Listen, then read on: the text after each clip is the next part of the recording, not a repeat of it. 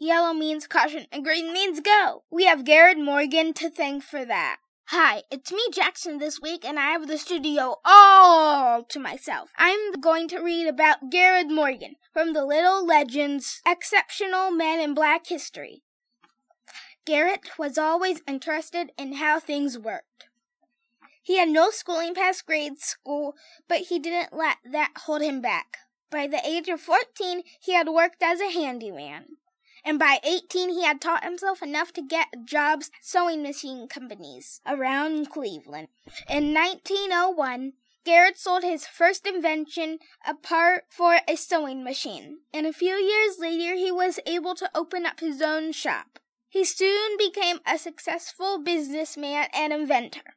In 1914, Garrett filed a patent for his next invention, after witnessing a fire, he noticed that the firefighters combated the blaze with no protection over the eyes or face. He thought a safety hood that covered the face using a hose to access fresh air from below.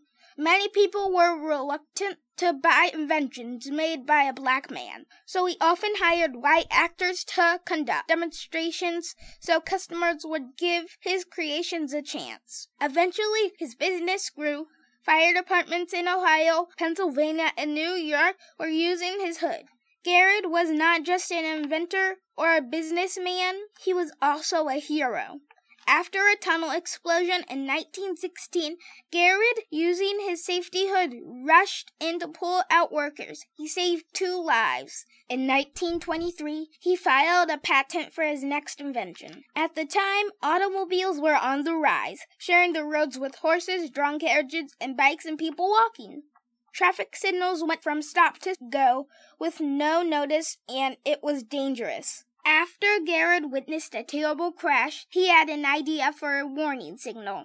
This was a precursor to the red, yellow, and green signals used today. Garrett paid attention to the world around him and looked for opportunities everywhere. He proved that inventing was not just about coming up with new ideas, but could also be about improving existing ideas, helping people, and making the world a safer place. Bye, guys! That's all for now, but we'll see you on the next episode of Hey Black Child!